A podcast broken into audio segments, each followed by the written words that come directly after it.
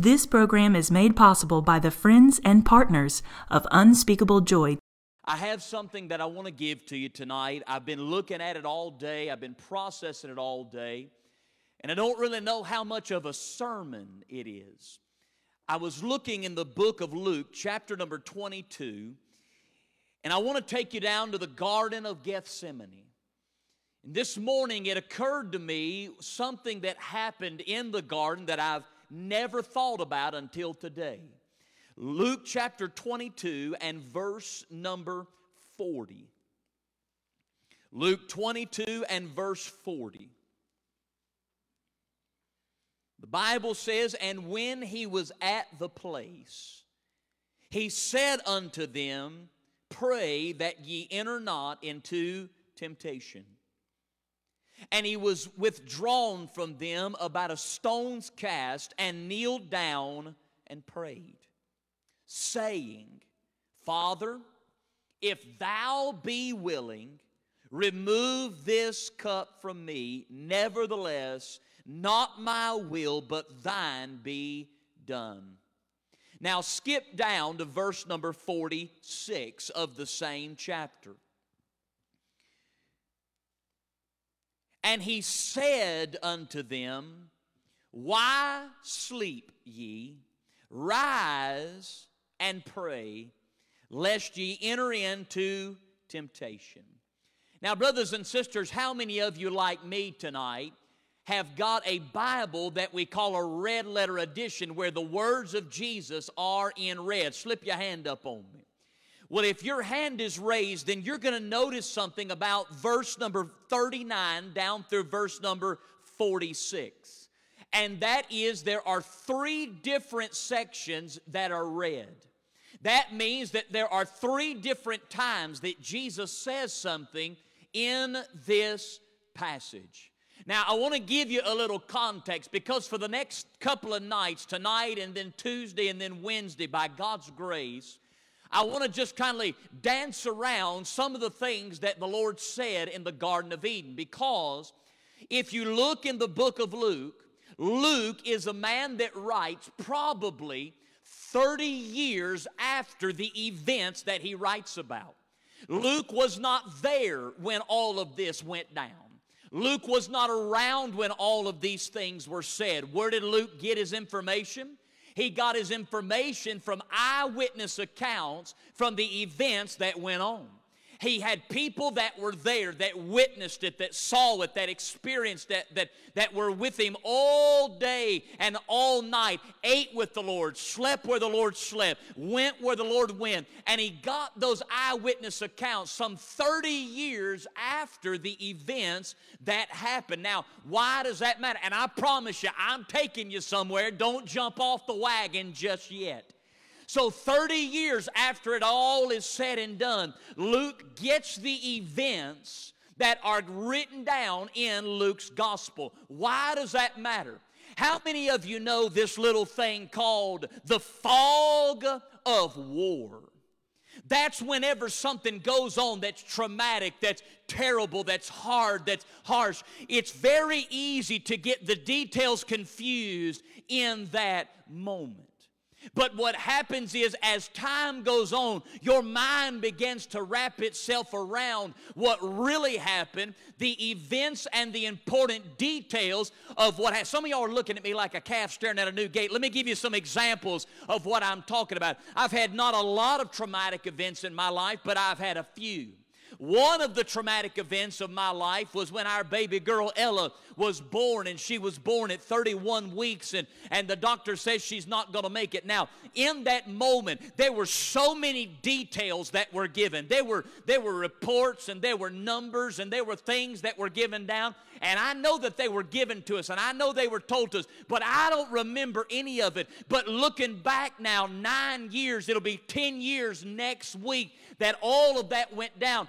I remember the important details of everything that made that story powerful and made that everything it was. Because time has a way of clearing away what doesn't matter and laying out before you what does matter. Why is that important here? Because it's 30 years after the fact. And the men that were there, there were only 11 men in that garden with Jesus that night, the 11 disciples, aside from Judas Iscariot, and they had wrapped their mind 30 years after the fact, had wrapped their minds around what really mattered in that room. Now, here's what got me today as I was thinking 30 years later, there were three things that stuck out to them in the Garden of Gethsemane. Only three things that Jesus said and prayed in the Garden of Gethsemane. And I know you're probably thinking, what in the world does this have to do with me? It it's the reason that it's important is because you've got to understand what Gethsemane really is all about. You see, number one,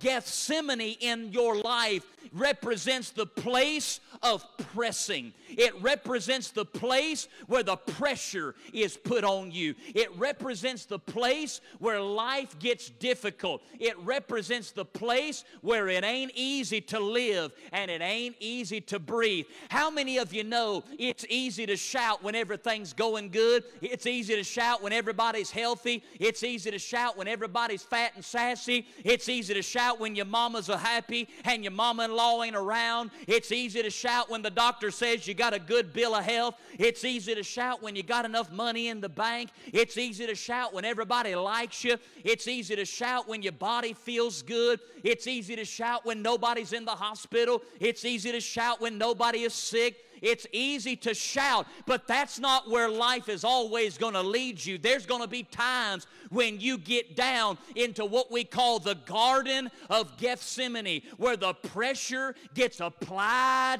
to your life, where the pressure, honey, it hunkers down on your life. When you look around and all of a sudden everybody that used to be with you, you can't find them with, a, with the FBI. The friends that you used to have, they don't look for you anymore. And the family you used used to love and cherish and be around, you can't find them anymore. And the health you used to have down deep on the inside, now your body aches and your body hurts and it cracks and it creaks when you wake up in the morning and your mind is foggy and you can't think straight. It's as if things are really changing. What's happened? You've come down into that valley of pressure and pressing. Am I the only one that can go to bed and everything just be absolutely fantastic? Fantastic in your life only to wake up just a few hours later and all hell come against you and your family and your children. You don't know what happened, but all of a sudden you don't feel right about it. What happened? You're down in that valley of pressure. I'm 37 years old. I'll be 38 years old in just a couple of weeks.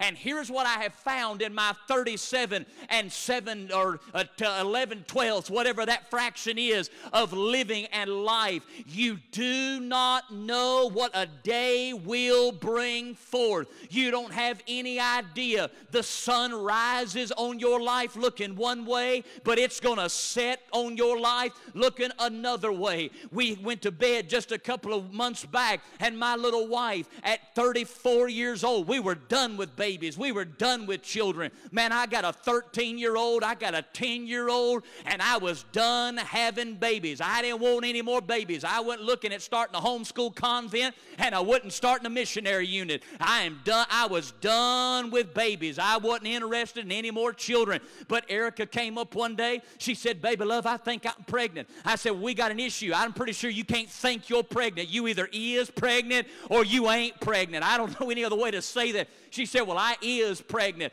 I said, Well, I don't know what to tell you. She said, Well, I guess we're going to have a baby. I said, Well, you're going to call me Abraham and I'm going to call you Sarah, and that's going to be the child of our old age. Man, you get to doing the math in your head and you think, Man, I'm going to be 60 years old when this child even thinks about graduating high school. I'm going to be in diapers before it's out of diapers. I mean, it's going to be just unbelievable. And you go to bed, and finally you wrap your mind around that, and she calls you one afternoon and says, Honey, I'm hurting.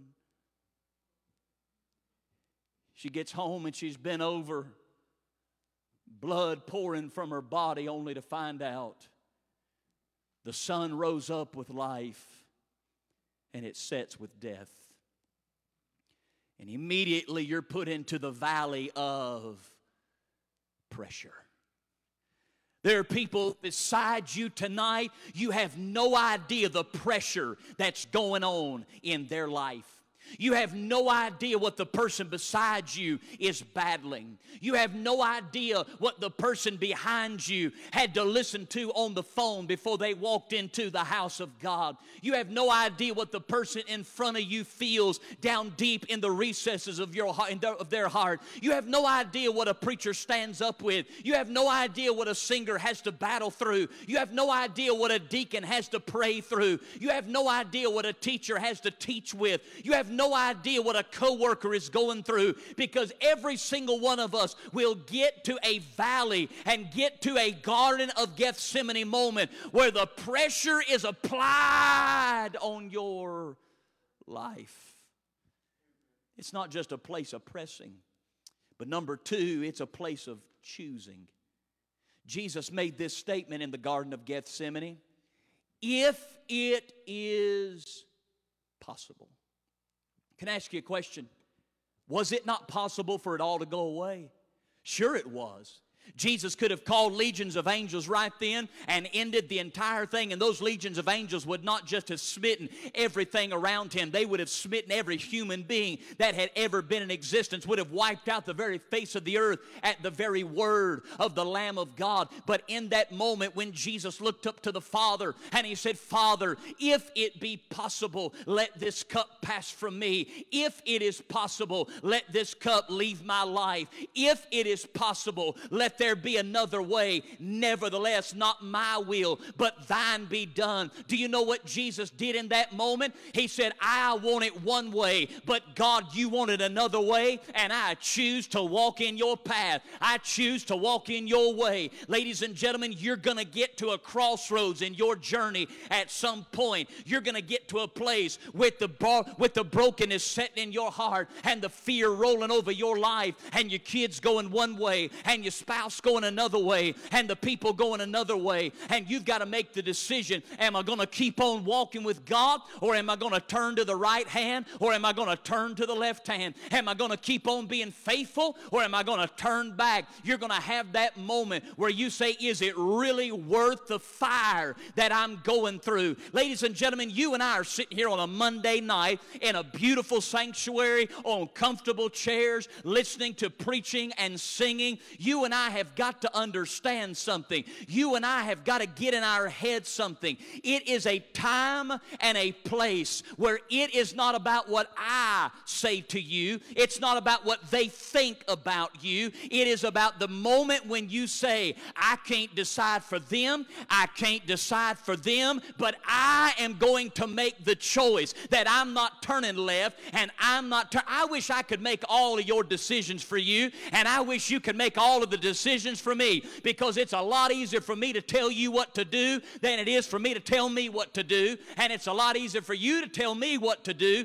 than it is for you to tell you what to do. Isn't it amazing how backwards we got everything? Man, when you're battling a decision in your life, you're shaking eight balls and you're pulling out fortune cookies and you're hoping that the decision is made for you and you're flipping coins and you're looking for four leaf clovers and you're hoping to find lucky rabbit's feet. Evidently, that thing ain't so lucky because there's a three footed rabbit somewhere around these parts up here, and you're trying to make the decision. It's a difficult thing, but yet when somebody comes to you, you look at them, and how many of you know this is the faithful redneck word? Well, I'll tell you what I'd do if I was in that situation. No, you don't. You have no idea what you would do if you're in that situation because you can't even make the decision for the situation you're in.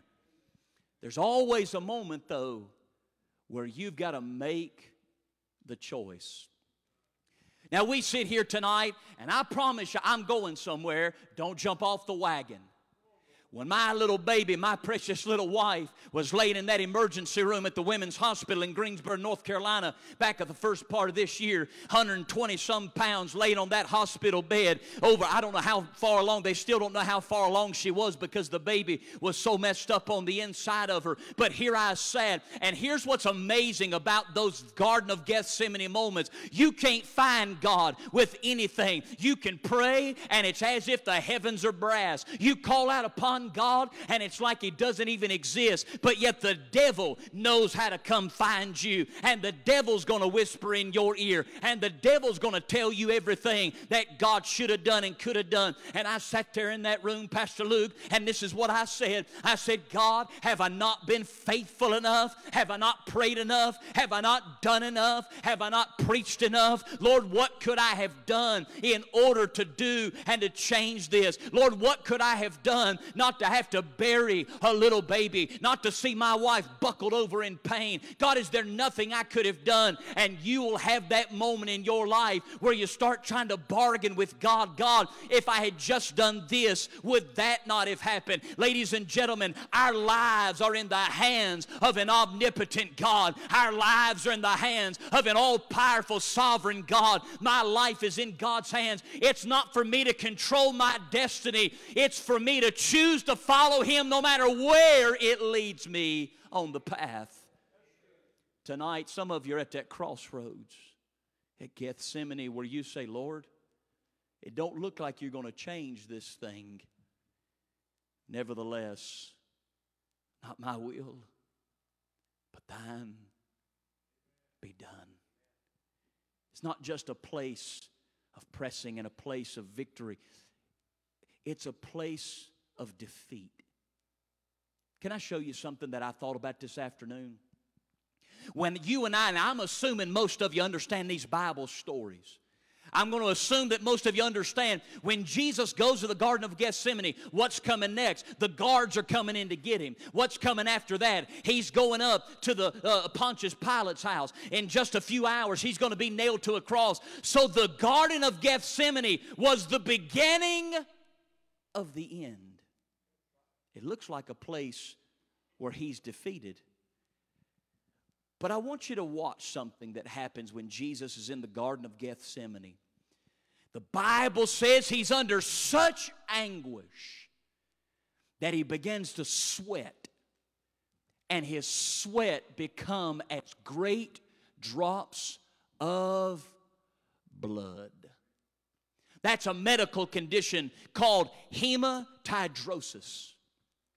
Hematidrosis is when a person is under such extreme stress that their capillaries and their blood vessels literally burst open on the skin level and blood mixes with sweat. Now, I'm going to tell you something. I've been stressed before, but I ain't ever been so stressed that my blood vessels busted open. And from the devil's point of view, the Garden of Gethsemane looked like the place where Jesus' defeat started. But can I ask you a question? What if we looked at it from heaven's point of view? The Garden of Gethsemane, from the devil's point of view, is where Jesus started to lose. But from heaven's point of view, the Garden of Gethsemane is where the devil started to lose. How do I know that? Because you and I are not saved by the sweat of Jesus Christ. You and I are not saved by the miracles of Jesus Christ. As our sister just sang, thank you, Jesus, not for the works of the Savior. It's not for the miracles of the Savior, but tonight we are redeemed by the blood of the Lamb of God. And in the Garden of Gethsemane, when the blood started coming out of the capital of the Most High God. It was in that moment that the victory of the Lamb of God began to turn against the devil. Ladies and gentlemen, what you don't realize in that situation that you're in and in that pain that you're in, it looks like the devil has started his defeat of you. But what you don't realize is that is where the God of heaven is turning your life in the direction that it's supposed to go. And that's where the adversary is defeated in your your life. It doesn't look that way to me and you when we go down to a grave and have to bury somebody and we leave part of our heart in that hole with them. But God says, This is what I'm going to do for you. You're going to lay a part of yourself down, but I'm going to put a piece of myself inside of you. It's inside of the lowest Gethsemane's where you and I start seeing the victory of Christ in our lives. So, through that, Jesus says three things. So, that was my introduction, and I promise you the message is a lot shorter than the introduction. Can I tell you something? You cannot shorten Gethsemane. You can't make the trial in your life shorter. So, you know what you got to learn how to do? You got to learn how to make it through Gethsemane's. You've got to learn how to make it through pain. You've got to learn how to make it through brokenness. You've got to learn how to make it through heartbreak. You've got to learn how to make it through anxiety. You've got to learn how to make it through betrayal. You've got to learn how to make it when people don't care about you. So, how do you do it? Let's look at that first phrase. I'm going to load it up, blow it out, and give it to you so fast. If you try to write it down, I'll be sitting at the Waffle House before you even get wrote the third point down. You say, How in the world do I make it through my Gethsemane? Number one, you've got to pay attention to the weapon that you have in Gethsemane. Watch what it says. Jesus looks up to the disciples and he makes this statement. He says, This is what you got to do in Gethsemane pray that you enter not into temptation. Pray that you don't break down right here. Brothers and sisters, what did Peter try to do in just a little bit? Remember, it was 30 years after the fact. They'd already lived through this whole thing. What did Peter do in just a few moments? Man, when the Malchus, the, the, the high priest servant comes, he reaches inside the belt of the high priest, picks up that dagger, and lops off that old boy's ear. And Jesus said, Peter, put up your sword. If you live by the sword, you're going to die by the sword. But prayer is a different kind of weapon. It is something that we die to in order to live through. It is a dying thing to this flesh to get on your knees and pray to the God of heaven. But through the dying of the flesh, there is resurrection. My God, I'm preaching to myself right now. There is resurrection and there is life. When you die to the flesh in prayer, you live to Christ in victory. You know, I wish I could tell you that the way to victory is through a pill bottle because then all we'd do is go to the doctor and just give everybody pill bottles. Our victory is not in a bottle. I wish I could tell you that a, that a victory would come through sitting in church. Listen, you can sit through so many church services, they think you're a hymn book. Sitting in church ain't what gives us the victory. It's when our lowest moment hits us and it causes us to hit our knees in prayer. Now, I'm going to do something that I tell all young preachers never do it. But I'm going to do it tonight, one time and one time only. And that is, I'm going to teach you about the Greek. There ain't nothing worse than a preacher that tries to make you think they're smart by pulling out Greek and Hebrew because they're dumber than a box of rocks. They just read it in a book somewhere. How do I know? That's what I do every time. But there's an interesting thing that I got to looking at about that word pray. You see, English is a flat language. Greek is not like that. It's a dimensional language. And just like a carrot in the garden, there's a little bit on top of the surface. But if you really want to get the pulp of the situation, you got to dig down beneath the surface. So I'm going to give you, there's three aspects to that word pray that you better put in your vocabulary if you're really going to use the weapon of prayer. And I'm telling you, don't ever do this if you're teaching a lesson, if you're preaching a message, don't ever act smarter than you actually are because you're going to fall on your face. So I'm telling you right now, I'm not trying to impress you. I'm just trying to get down and put this on our level so we can all walk in this because I'm preaching as much to TCG tonight as I am to you. Now, first thing about about that word prayer, it's in the present tense. Now, if you remember school, there's three tenses there's past, that's yesterday. There's future, that's, say it with me, class, tomorrow. And then there's present, that's right now.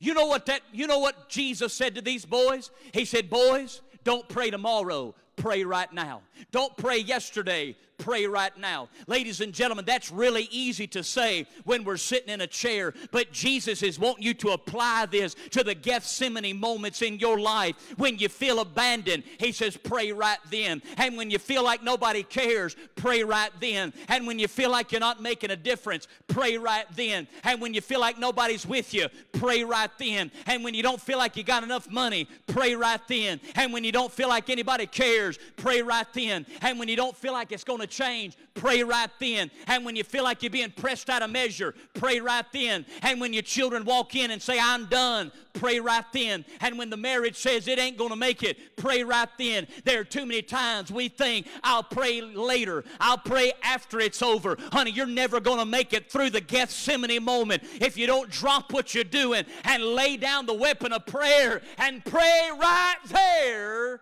in the moment. It's in the present tense. Number two, are you ready? Now, y'all gonna have to start helping me so I don't feel like I'm an idiot up here giving y'all Greek. Whenever I give y'all my Greek lessons, you got to be like that class and go, ooh, just so I don't feel bad about the whole thing. So, number one, this word pray, it's in the present tense. Oh, yes, that makes me feel good. Number two, you know what else about that word pray? It's called a middle deponent. What does that mean? I had to look it up myself. The middle deponent, it literally means that it's the person that does it of their own power. Nobody forces them to do it. Nobody causes them to do it.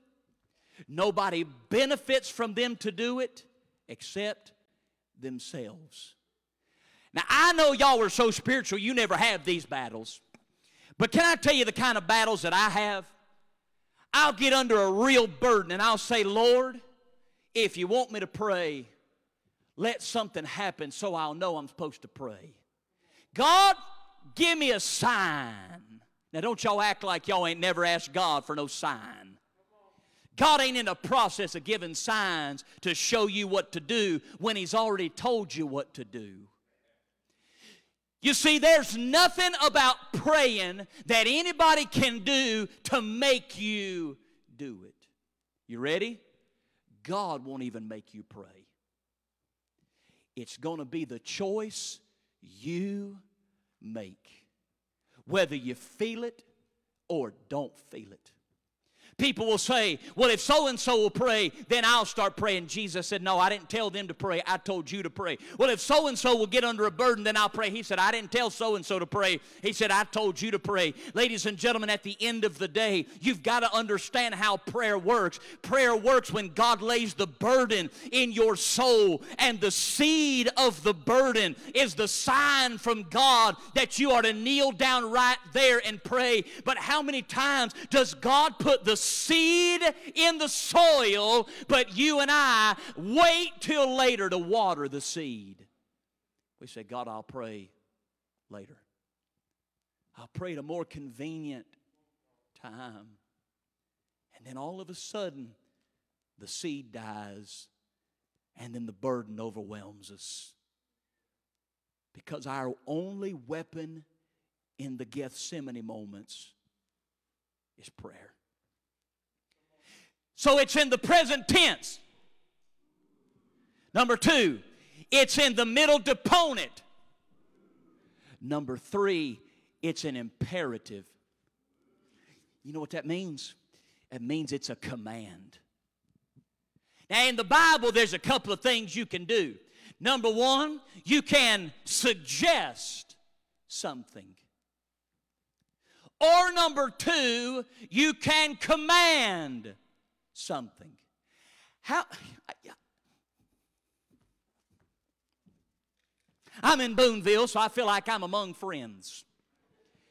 How many of you had one of them old fashioned redneck mamas that you knew the difference between something she thought you should do and something You better do. And mama, when my mother would say these things, there's some teenagers that right now that have no idea what I'm talking about. Y'all were raised up in the timeout, everybody gets a trophy generation. You know what they did in my generation? You ate the trophy. That's exactly. If you didn't win, you ate the trophy, and then they laughed at you for no teeth. That's exactly the kind of generation we grew up in.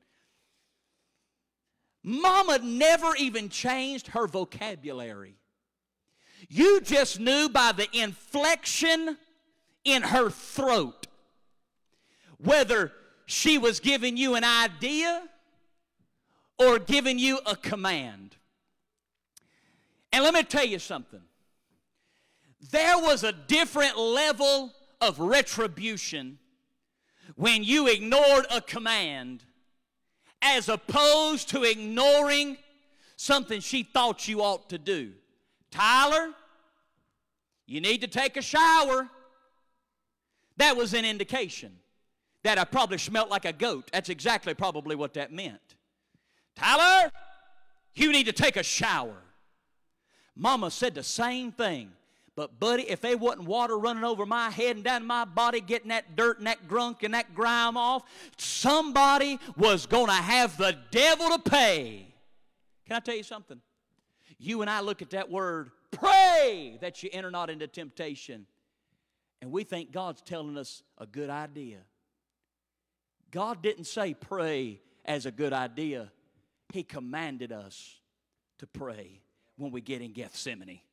Brothers and sisters, you and I wouldn't argue about the kind of command that says, Thou shalt not commit adultery. We know that's a command that we're willing to keep. Thou shalt not steal. We know that's a command that we're to keep. How many of you know tonight that you and I have been ignoring the command of the Master when He puts us down in the Gethsemanes of our life and our life feels like it's falling apart and all hell's coming against our families and He's given us the command? He says, It's time to pull the sword out of the sheath and start wielding the weapon of prayer in your life. Ladies and gentlemen, the devil has no power, he's got no authority when you and I get on our knees and start calling upon the God that put us in the valley. And the God that put us in the valley has promised to deliver if we'll pray. But how many times do we keep the sword in the sheath and ignore the command? You see, there's the weapon. But number two, and I'm done, I, am not even going to go to point three. Because number two, this is where some of us are stuck. I call this the wooing of Gethsemane. Jesus made this statement. He said, Pray that ye enter not into. That ye enter not into. I looked up that word enter not into, and in the Greek, it literally means to walk into a door to walk through a doorway. Now, why does that matter? Jesus, why in the world would you say, pray that you won't walk in the doorway? Here's why because we're on a path. And if I'm on the path, if I walk through a doorway, then I get off the path. You see, when you're in Gethsemane, you're not stuck in a place, you're passing through a place. You see, God's got you and I on a journey, and Gethsemane's are a part of the journey. You know what Gethsemane was? Gethsemane was that garden beneath the Mount of Olives. You see, those olives, in order to be oil on the Temple Mount, they had a journey. They started out being grown on the olive trees on the Mount of Olives, and when they were picked off of that olive tree, they were taken down to the Garden of Gethsemane where they were pressed into oil. And after they went through the pressing process, process, they were marched through the Kidron Valley up to the Temple Mount where they were dedicated to God. And that's what the Lord is trying to do in your life. He's trying to make you and I a vessel meet for the Master's use. And you are picked off of the tree of sin, put in the hand of the loving Lamb of God. But now you're in that pressing place and you're in that valley. But that's not the end. You see, God's got a higher plane for you and I, He's got a better thing for you and I. He's got a place of real dedication and service, but you got to go through the garden to get there. But here's what the devil loves to do he loves to put doorways along the path and see if we'll be so weary that we'll turn off the path and go to the door. You know, it's an amazing thing that it was not what Moses did on the mountaintop that kept him out of Canaan land, it was what he did in the valley. It was when he smote that rock two times in the wilderness. It's not what you're going to do in church that's going to keep you from the plan of God in your life. We can all shout in church. We can all pray in church. We, it's what you do out in the wilderness of the world that keeps you from the destiny God has for you. Brothers and sisters, the devil loves to shortcut the plan of God for your life. I have always been a curious human. I've always had attention problems. Ever since I was born, I came out distracted. I've been distracted all my life. Listen, I get distracted. It is the easiest thing for me to get distracted. I see more squirrels riding down the road. I see squir- I just just everything just distracts me. Everything, every movement. I can see y'all up here. I'm looking at y'all. I can see y'all over here picking your nose right now. I'm just I can see everything. I don't understand it, but I can see it. I just get distracted easy. You know, you get on this pathway walking down the plan of God for your life and everything's good nothing pulls your attention away from God. Man, everything's going great, and you're waking up at 5 a.m. to pray, waking up at 5 a.m. to read your Bible before you go to work. Everything's great. But you get in the valley, and you get in the garden of pressing, and all of a sudden, it's a little easier to sleep in. It's a little easier to say, Lord, what's the point of praying? You get in that place where you and your spouse have got all the money you need and it's easy to give to the Lord's work. But times get tight and money gets hard to come by. And the devil opens the door and says, just get off the path. You see, it's not about how easy life is. It's about how hard you're willing to stay faithful when it's not easy. You see, the Garden of Gethsemane teaches you what's on the inside. And right now, brothers and sisters, that olive that comes off of the tree, you can't take an olive and burn it in a candle. They couldn't take a whole pitted olive and pour it out on the altar. The only way to make that meet for the master's use as it had to be pressed. You know, I'm 38 years old in just a couple of weeks, Brother Luke. Back when me and you first met, I knew everything. 15 years ago, I knew everything about everything. I knew how to help everybody. I knew how to preach every sermon. I knew everything about theology. I knew how to pray every prayer. If you had marriage trouble, come talk to me. I wasn't even married at the time, but I had all the answers to marriage trouble. I didn't have any kids, but I knew how to raise your kids. I knew how to take care of your family. I knew everything about everything, about everybody. How many young people can tell you and I both know, don't you act like, put your head down right now, you know I'm telling it right. When you ain't been through nothing, you know everything, but life has a way people would go through a marriage trouble. And they'd come to me and they'd say, Preacher, I'm preaching little revivals. Preacher, what do I do about it? I'll tell you what you ought to do about it. If that was me, I'll tell you what I'd do. I'd grab her by the nape of the neck, I'd shake the devil out of her, and I'd tell her what to do.